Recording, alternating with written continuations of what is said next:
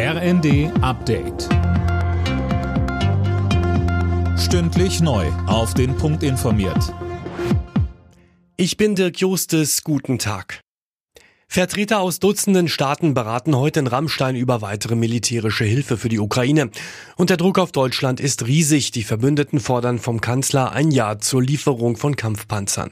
Ähnlich sieht es die Vorsitzende des Verteidigungsausschusses im Bundestag, Marie-Agnes Strack-Zimmermann von der FDP. Sie sagte uns, naja, ich würde mir schon erhoffen, dass der Kanzler bzw. Verteidigungsminister jetzt verkündet, dass erstens Deutschland die Genehmigung erteilt, dass unsere Partner den Leopard 2 verlegen können und äh, letztlich, dass auch wir uns natürlich daran beteiligen, sowohl mit dem Leopard 1 als auch mit dem Leopard 2.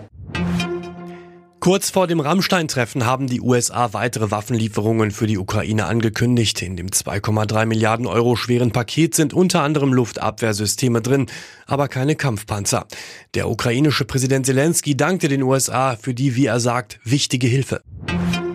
Viele Briefkästen bleiben in den nächsten Tagen wohl leer. Verdi hat die Beschäftigten in allen Brief- und Paketzentren der Deutschen Post jetzt zum Streik aufgerufen. Mehr von Tom Husse. Auch in der zweiten Verhandlungsrunde im Tarifkonflikt sind Gewerkschaft und Arbeitgeberseite ganz offenbar nicht auf einen Nenner gekommen. Verdi fordert für die rund 160.000 Beschäftigten unter anderem 15 Prozent mehr Gehalt und spricht von einem Ausgleich des Reallohnverlusts und der Inflation. Die Deutsche Post hat die Forderung bereits mehrfach als realitätsfern zurückgewiesen. In den nächsten Tagen werden noch weitere Streiks folgen, kündigte Verdi an. In Berlin dreht sich ab heute wieder alles ums Essen und Trinken. Nach zwei Jahren Corona-Zwangspause startet wieder die internationale Grüne Woche.